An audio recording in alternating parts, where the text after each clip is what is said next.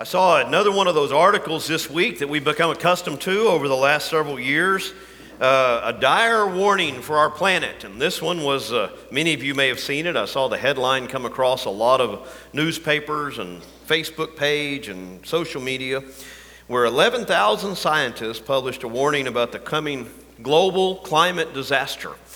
I'm used to reading those and to seeing those kind of articles. Here's what spoke to me really out of this article.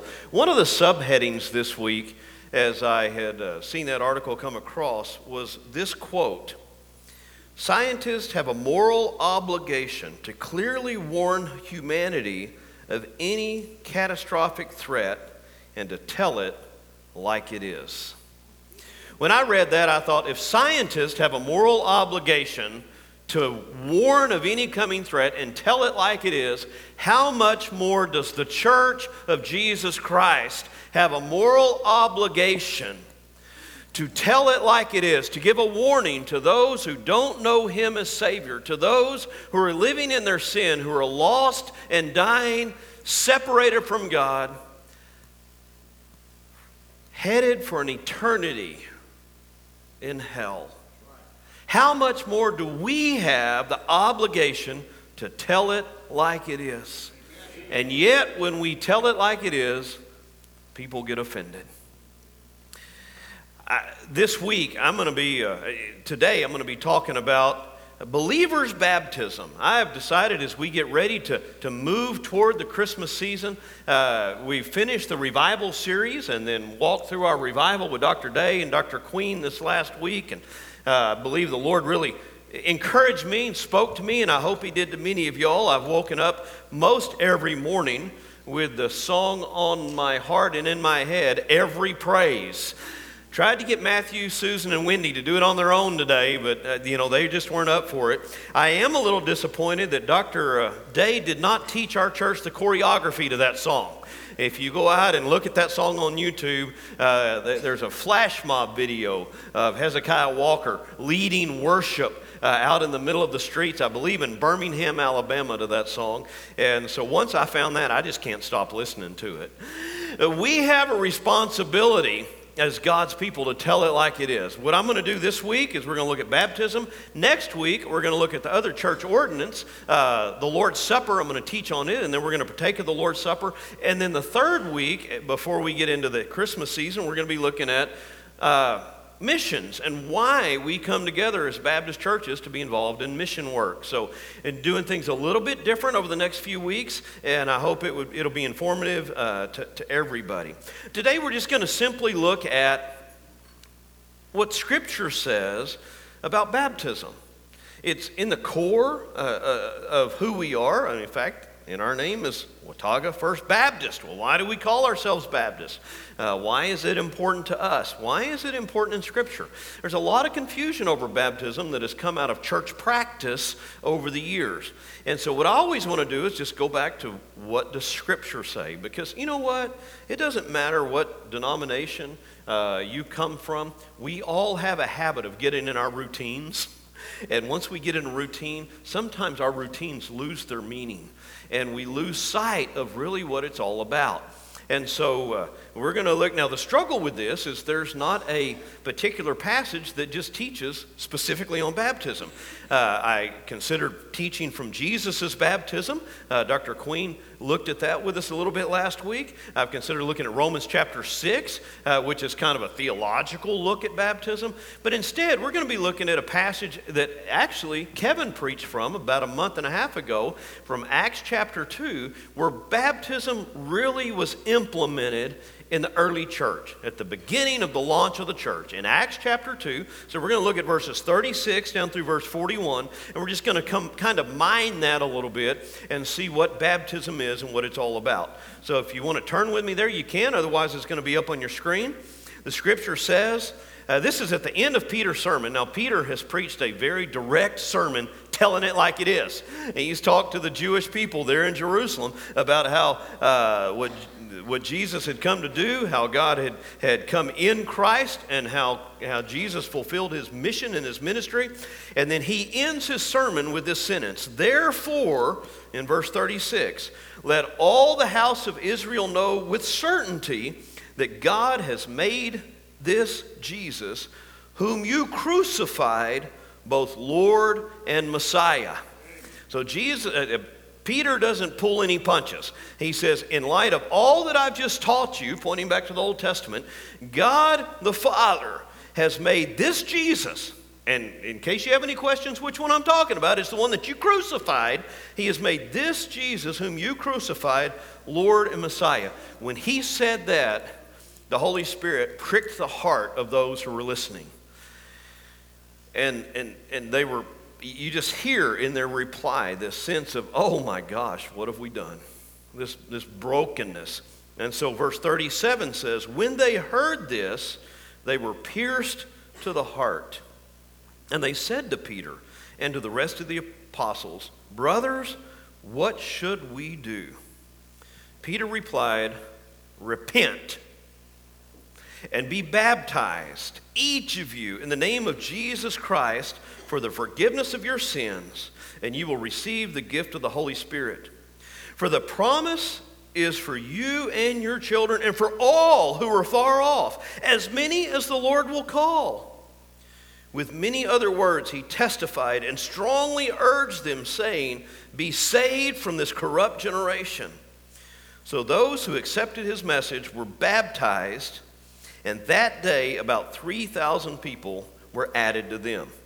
So Peter gives a direct command here. You know, when they say, uh, oh my gosh, they, they recognized what they had done. They identified themselves as those whose sin had caused the death of Christ. Now, none of those people in that, that congregation that, that were hearing Peter's message, uh, probably were the ones who actually drove the nails into Jesus' wrist. I doubt any of those people in that congregation were actually the ones who took a spear and, and thrust it into Jesus' side, and yet they identified, just like we identify with those who caused the death of Christ because of our sin. It was because you and I sinned against a holy God that He sent His Son to die on our behalf on the cross. And so, as they identified with that, the scripture says they were pierced to the heart, and they cried out to, to, to Peter and the rest of the apostles, What should we do? Jesus, or Peter, the first thing he says is repent. Now, I want to walk through uh, this, this sermon basically by answering three major questions. We'll have some minor questions that pop up uh, underneath these, but three major questions is how I've divided things. So, the first major question is who should be baptized? Who is it that should be baptized? First and foremost, every born again believer in Jesus Christ. Every person who has repented of their sins and put their faith and trust in Christ should be baptized. Now, that does not mean that every person that ever comes to church should be baptized. One of the things that happened in the, in the early church was they so tied baptism with Christianity that in about the, the third or the fourth and fifth century, when the, uh, the Christianity became the, the law of the land, so to speak, the rulers began to force their armies to be baptized so that God would be on their side to the point where they literally would have priests would dip palm branches in water that they'd prayed over and they would march the armies down the street and they would they would shake the palm leaves over them and say, Now you're a Christian. The only problem with that is in the New Testament, those who were baptized into the church, into the body of Christ, were only those who had repented of their sins. They were those who had truly put their faith and trust in Christ and repented of their sins. So, those, every person who is a born again believer in Jesus Christ should be baptized. The second part of that, that answer then is what is the requirements for baptism? Is it just belief? Well, it's, it's actually a little bit more than that, but it begins with belief. First and foremost, we must believe that Jesus is who he says he is. You know, we live in a culture now that is so uh, separated from any, even the belief that there is a God, that you have to begin there. You got to believe that there is a God. You have to believe that, that not only is there a God, but then you have to believe that Jesus is the Son of God. And so it begins with belief. There's no use in being baptized if there's no belief. in a God who has created us and sent his son to die for. Second is we profess Christ lordship. And so that means that not only do I believe in Jesus, but I'm going to profess that Jesus is Lord. In the New Testament, only those who had professed Christ as Lord were baptized and became a part of the body of believers. So Peter tells them here, repent and be baptized for the forgiveness of your sins. So, third is there has to be a recognition of our sin and a confession of our sin. So you, you, you, you, you're not, you can't be baptized for forgiveness of your sins if you don't believe you're a sinner. And so it requires not only belief, it requires a, a profession that Jesus is the Lord, that He is the Messiah. He's the one whom God sent to die for my sins. And then it, it requires a confession that I have sinned and that I am a sinner in need of the cleansing blood of Jesus Christ. And then, fourth is repentance. Don't miss out on that because it's more than just belief, it's more than just confession. But Peter said, Repent and be baptized. So that requires not only that we have believed because our heart's been pierced by the Word of God and we have professed and we have confessed, but we are willing to turn away from our sin and turn toward Christ and follow Him. That's what it means to be a born again believer in Jesus Christ. That's the beginning point. Now, once you do that, you have become a believer. You, have, you, you are the, a child of God. You're a born again believer in Christ, and baptism should immediately follow. Now, there's a doctrinal question that often arises here that, that people really get confused over, and it, it, it's, it's difficult to work through because there's such a close tie. The question is this Does that mean that for someone to truly be born again, they they have to be baptized to be born again? I say very clearly that Scripture says no. Belief in Jesus Christ and becoming a born again believer in Christ comes only by faith in Christ. You come to a point where you put your faith, your trust in Christ. You have surrendered your life to Him. You have professed Him as Lord. You've repented of your sin. You turn toward Him. You are a born again believer in Jesus Christ. You are not saved by belief and faith plus baptism. You were saved by faith alone. You were saved by God's grace through faith. And we put our faith in Jesus Christ, we at that moment become one of his children. One of the easiest and, and clearly, most clearly defined pictures of that is the thief on the cross. The thief on the cross, when he put his future in the, in the Lord's hands and said, Lord, remember me when you go into, enter into your kingdom, the Lord said, Today you will be with me in paradise. The thief was never baptized. I had a professor, and I've, I've used this example many times before, Dr. Jack MacGorman at, at Southwestern, who would say, anything that you add as a requirement to simple faith in Christ, anything that you add of any type of physical response that you have to have, whether that be circumcision, as the Galatians are struggling with, or baptism, as we hear sometimes in our day, or any other thing that you must do, is, is akin to saying, Jesus, your death on the cross was necessary, but it's not enough. See, Jesus' death on the cross was necessary for our salvation, but it was also enough. Well, then why make a big deal out of baptism? Because here's the next step Christ commanded it. it. It's how we identify with Him, it's how we, we show the world. In fact, in the early church, there weren't any aisles to walk down. Ultimately, how was it that someone showed that they truly were a believer in Jesus Christ? They showed it by baptism. They showed it by physically showing, eh, given this picture that they had died with Christ, they were washed by his blood, and they were resurrected in new life. And so ultimately, baptism, because it is commanded by Christ, is the first step of obedience for a believer in Jesus Christ. It, we have professed, we have confessed, we have repented, and we are now his child. And if he truly is our Lord, We're going to do what He's called us to do. I have seen adults, and I could, I could name off several in, in my ministry. The, the first one was very early in my ministry.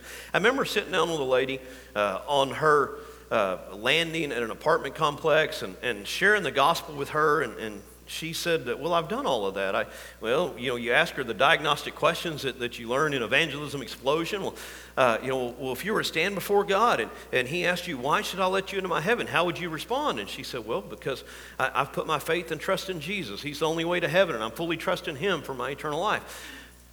But, but her life had zero, no evidence whatsoever there was no growth. It was like she was stunted right there. She, she was a baby Christian who believed in Jesus but had never gone beyond that.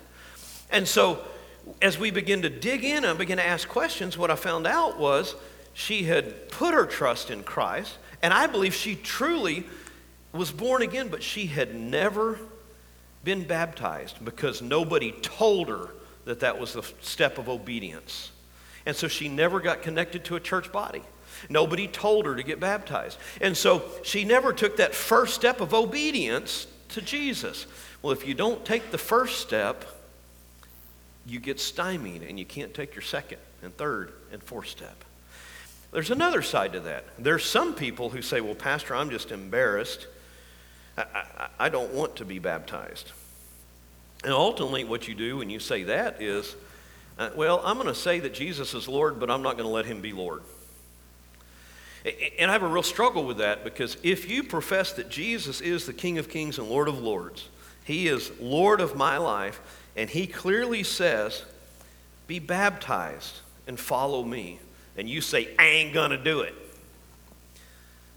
I'd have to suggest that He's not really Lord, and you haven't truly repented because you're still full of pride and you're obstinate and you're unwilling to be obedient to the, to the command of Christ. If you're unwilling to obey him in that first command, then he's not truly your Lord.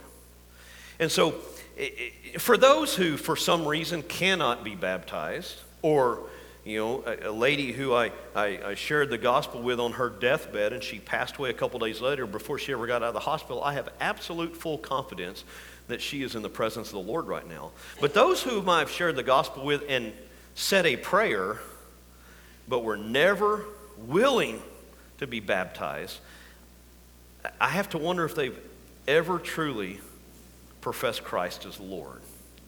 Because you cannot say you're Lord and be absolutely obstinately against doing what He's called you to do.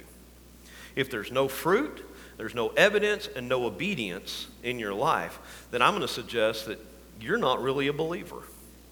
You're not really a follower of Jesus Christ. So, who should be baptized? Any born again believer in Christ. The requirements for baptism are belief, profession, confession, and repentance. So, what if, and I get this as a pastor a lot, what if I was already baptized before I came to faith? What if I was baptized as a baby? There's some of you in the, in the congregation who've had this conversation with me. What if I was baptized in another faith tradition and I was baptized as a baby? Should I be baptized again? Absolutely yes. Because if you were baptized as a baby, you would have to tell me that, well, I would ask you the question when you were six weeks old or whenever you were baptized as a baby, did you believe in Jesus at that point? Hmm, didn't even know who he was. Had you repented of your sin? you, you hadn't sinned yet. You didn't know what sin was. You were born in sin, but you didn't understand that.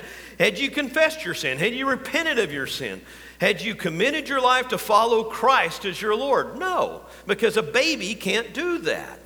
Nowhere in Scripture do we see anybody baptized before they made a conscious decision to put their faith and trust in Jesus as their Lord and Savior. So, yes, if you come to a point in life where you, you're willing to, on your own, not dependent upon your. See, an infant baptism is simply an expression of the parent's faith, not of your faith. If you come to a point in life where you accept Christ as your Savior and your Lord, then certainly at that point, Scripture would say, You've repented, be baptized, and follow Christ. It, gets stickier sometimes because what if I was six years old and I walked down an aisle because my brother walked down an aisle? And the, a revival was going on, and that's what we all did. and I got caught up in the moment. But I have come to understand that I never truly knew Christ. I never truly repented of my sins. I would suggest once again if you were baptized at any point before you were converted, before you put your trust in Christ and became a child of God, you should be baptized as an expression, a profession of your faith today, of where you are in your walk with the Lord. So, absolutely, who should be baptized? Every born again believer in Jesus Christ. Once they are born again, then you're baptized as an expression of what Christ has done in your life. This passage was very clear. When they heard this, they were pierced to the heart and they asked that question, and Peter said, Repent and then be baptized in the name of Christ for forgiveness of your sins. And then down in verse 41, they did exactly that. Those who accepted his message were baptized. Was everybody baptized? Nope. Only those who accepted the message of the gospel of Jesus Christ. They were the ones who were baptized. You know, when I, I have this vivid memory. Some of y'all, you know, you have these memories from when you're growing up, and some of them really stick with you because they're sweet memories. Some of them stick with you because they're traumatic memories. This one is somewhere in between. We were fishing uh, during the, the, the run of white bass, which is always early spring, late winter. And down on Lake Travis in Austin, it'd be late February, usually until March, sometimes into early April. So the water is still cold. Now, we were uh, spending the day fishing. We're getting toward the end of that day. And my brother, uh, we were probably about eight or nine years old. And my brother just kept mouthing and mouthing and mouthing. Dad finally told him, Bobby, if you don't shut up, I'm going to throw you in the lake. Well, Bobby didn't shut up. And He got thrown in Lake Travis. Here's my memory of that. Dad throws him over the side of the boat. Bobby could swim. Of course, it's still cold. It's still winter. So he had blue jeans on. He had, he had shirt. His shoes were still on. He goes into the water. When he comes back up out of the water, he, he yells out, You got my socks wet. I want to tell you a whole lot more than his socks got wet. I understand that because there's nothing worse than having to walk around with wet socks, right? So he, that's what he was most upset about. You got my socks wet. Now, at that point, Bobby was fully immersed in the lake. But was he baptized? No, not according to the New Testament. So there may have been some point in your life where you got dunked by a preacher but you haven't been baptized obediently according to the New Testament until you put your faith and trust in Christ and followed that with an expression of your faith through baptism. Some of us just got wet when we were kids. The second question that I want to answer here, the second big question is well, what is baptism? And, and this, I've just kind of alluded to that. That last uh, question ran into that because in Christian tradition now, there are a lot of different modes or methods of baptism. Now, some of those methods were uh, developed out of convenience, for reasons of convenience. Uh, one of the, the denominational traditions of uh, one of the large denominations is they give the candidate the option if you want to be immersed, you can be immersed. If you want to have water sprinkled on you, you can have it sprinkled on you. If you want to have it poured on you, you can have it poured on you. Uh, and so uh, that, tr- that tradition gives that various options. But what is baptism in Scripture? In the New Testament, the word that's used for baptism almost exclusively is the word uh, baptizo. Now, there's various uh, cognates of this or expressions of this, but the word is baptizo, and the word literally means to immerse or to wash. In every case. And you see that work itself out in Scripture in various ways. Uh, in one passage, it says John the Baptist was baptizing in a certain location because there was enough water there. If John the Baptist was only sprinkling a little bit of water on people's head, it would not matter how much water was in the river at that location. Baptism, the word baptizo means to immerse. Now, it actually derives from another word that I've got up here, bapto, which is, it looks like a shortened version of it, but it's kind of a root version of it.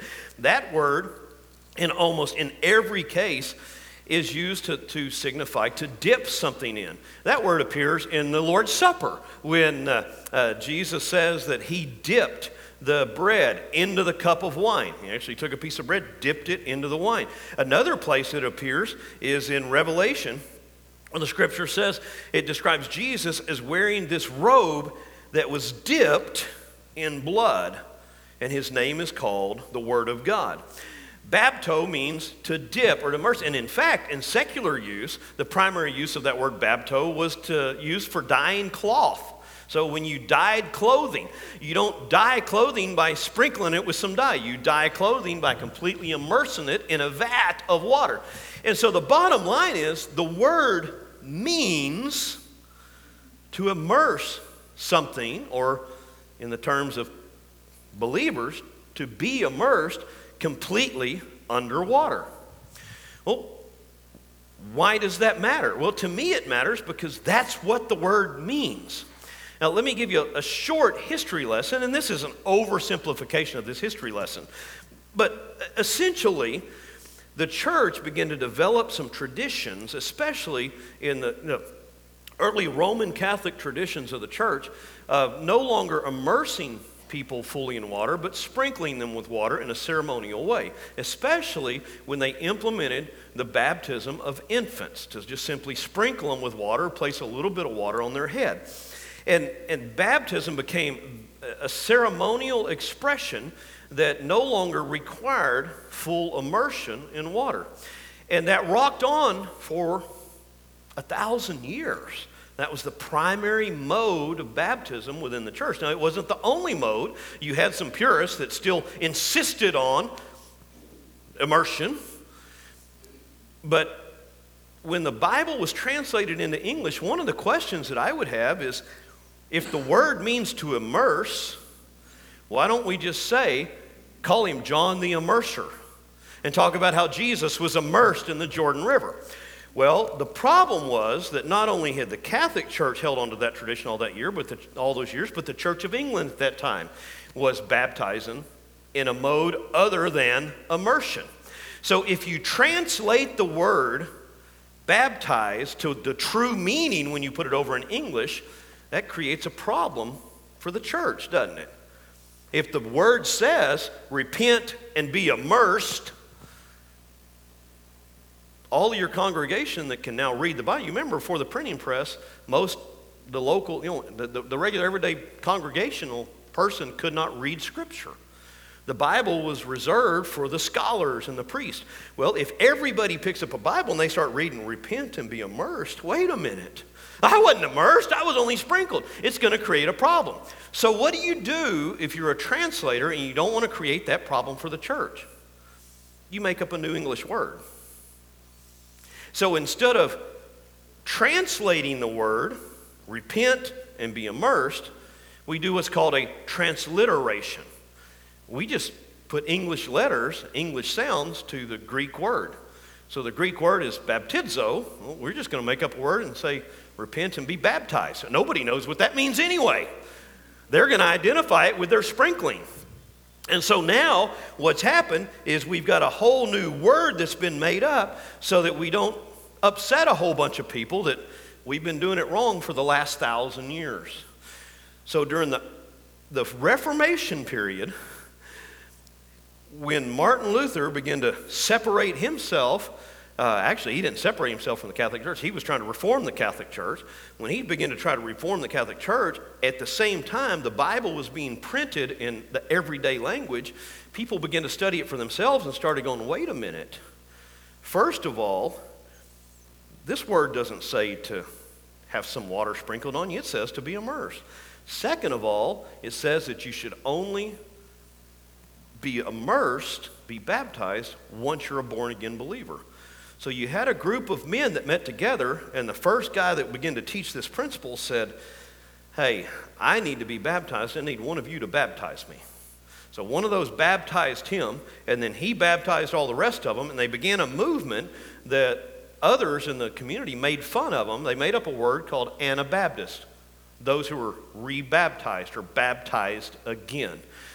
But the reason that they went down that road, and in fact, many of those guys ended up losing their lives for that belief because it was going against the church of the day. Some of the leaders of that, of that movement ended up being tied up in chains and thrown over into the river and said, Look, you want to be baptized again? We'll baptize you a third time. And tied them up in chains and threw them in the bottom of the river and drowned them because of their belief. But ultimately, they, they were willing to give up their lives for that because they wanted to be committed to what the Word of God said and not what church tradition taught them. So, what is baptism? Baptism is the immersion of a born again believer in water. That's what baptism truly is in the New Testament. Nowhere in the New Testament do you have someone that's not born again being baptized, an infant being baptized, or do you have any other mode of baptism other than immersion? So then the third big question why should believers be baptized? Who should be baptized? What is baptism? Why should they be baptized? I'm going to give you the first very straightforward answer because Jesus said so. We're commanded by Christ. Christ, even the, some of the very last words to his disciples before he ascended to the Father in heaven was, Go ye therefore unto all nations, making disciples, right? Baptizing them in the name of the Father, the Son, and the Holy Spirit, and teaching them to do all that I've commanded you. Jesus commanded baptism. And if we profess Christ as Lord and yet refuse to do the first simple thing that He commanded us to do, then we're walking in disobedience to the one who we say is our Lord. So, why should we be baptized? Because Jesus said so. Second, I, we should be baptized because it signifies something that's happened inside of us. We have been made new creatures in Christ. And, and, and there's a deep theological connection to Christ's death, burial, and resurrection, and to the imagery of a believer who has confessed Christ, professed their sin, died to their sin, and be raised again. Romans chapter 6 is one of those passages where you see this theological connection. Paul writes in, in verse 1 What should we say then? Should we continue in sin that grace can multiply? Absolutely not. How can we who died to sin still live in it? Now, hear these words in verse 3. Or are you unaware that all of us were baptized into Christ Jesus, were baptized into his death? Therefore, we were buried with him by baptism into death, in order that just as Christ was raised from the dead by the glory of the Father, so we too may walk in newness of life. For if we have been united with him in the likeness of his death, we certainly also will be in the likeness of his resurrection. And so you see that a couple things in this passage from the Apostle Paul. The first, Paul never teaches his church on baptism because when he writes to the churches, he already assumes that those who are professing believers in Jesus Christ have been baptized by immersion.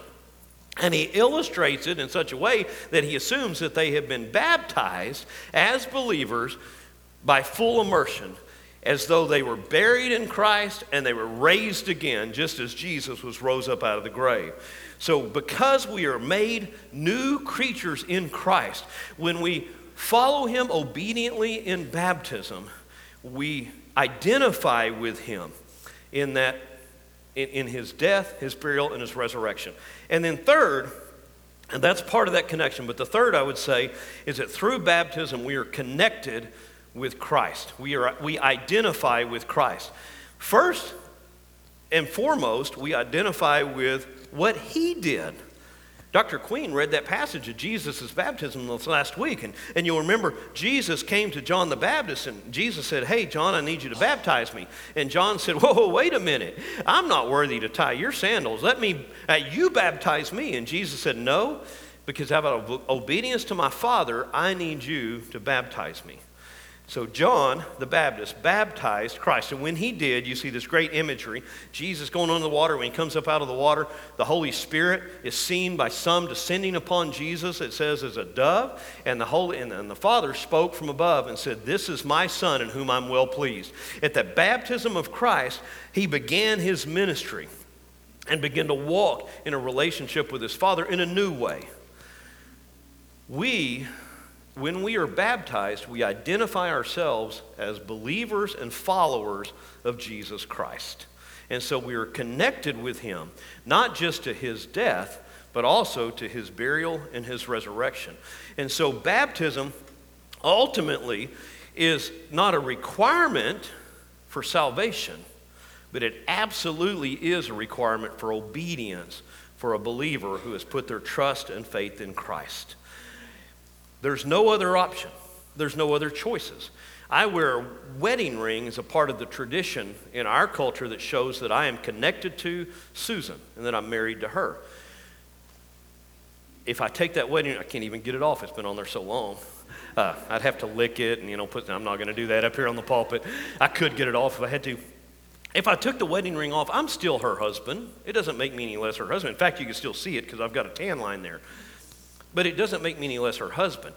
If you're a born again believer who has professed Christ as your personal Lord and Savior, and for some reason you never were baptized, it does not mean that you're not saved, but it does mean that you're not walking in obedience to Christ. I would suggest, though, if you're obstinate and you say, I'm just not going to do what the Lord wants me to do, then you better re examine your salvation. You better re examine whether or not you're truly born again. I started a story earlier. One of the things that, that I have learned, and I've seen it over and over with adults in particular, is adults who had professed Christ and never taken that step of obedience. Once they take that step, it's like the whole world becomes new. Uh, one man in particular, I, I believe that at some way, on some deep level, he was he believed Jesus and he was trusting in Christ. But there's something about as a man in his, his younger 30s, when he went under the water and came back up, his countenance changed completely. He had been disobedient for years. And once he came back up out of the water, the Lord did a work in him. And part of it is just, it may be this simple thing. The Lord's given us a couple things that we can hold on to because we as humans need them. You know what? The God who created me knows that I need to look back. And when, when Satan begins to whisper in my ear and say, You're not really worthy, you're not really a believer, you're not really a Christian, look at what you're doing, look at your sin, look at all the stuff in your life. You're not really putting your trust in Christ. I can look back to that baptism and say, No, I made a decision that day to follow Jesus. Sometimes we need that stake driven in the ground, and the Lord knows it. And so He's given us a couple things to help us do that and to physically grab a hold of a couple things. One is baptism at the beginning, the other is that we continually remember His death, burial, and resurrection through the Lord's Supper. And we'll talk about that next week. We're going to have an opportunity for you to respond in just a moment. And I recognize that this was not just necessarily a blatant message to draw you to salvation. But the truth is here. If you have never put your faith in Christ and accepted Him as your Lord and Savior and followed Him in baptism, you need to do that. And I'm going to give you an opportunity. I'm going to be down front, and Kevin's going to be up here. and We'd love to pray with you. If you have more questions about baptism, I'd be glad to answer any of the questions you have. Kevin would too. In fact, we have some counselors if you need extended time to talk about it. But if you have never followed Christ obediently in baptism, I, I would plead with you to make the decision to do that today, to follow Him. What are the requirements of baptism? You don't have to understand all the theology. You don't have to have it all figured out. The requirements is you believe that Jesus is who he says he is, you believe that you're a sinner, you confess your sin, and you repent and follow him. That's the requirements. God will take it from there. He'll help you begin to grow in your faith. You'll come to know Him better after that. But if you've never expressed publicly your faith in Christ through believers' baptism, I'd encourage you to get that straight. And it may very well be that you'd say, Well, Pastor, you know, I was baptized as an infant. but I've never followed through once I put my trust in Christ. If that's where you are, I'd love to talk to you about that. Let's stand with me. Let me lead us in word of prayer as Matthew comes. Father, we thank you for your word. And we thank you just for the ability to, to, to look into the New Testament and, and understand what the word baptism means. That word, because the way it was created, the historical context of it's created a lot of confusion for a lot of folks for centuries.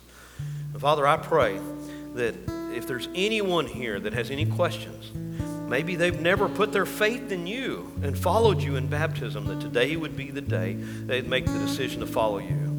Maybe, Lord, they prayed a prayer a long time ago to confess their sin but they never followed through in obedience to baptism, and they need to start right there.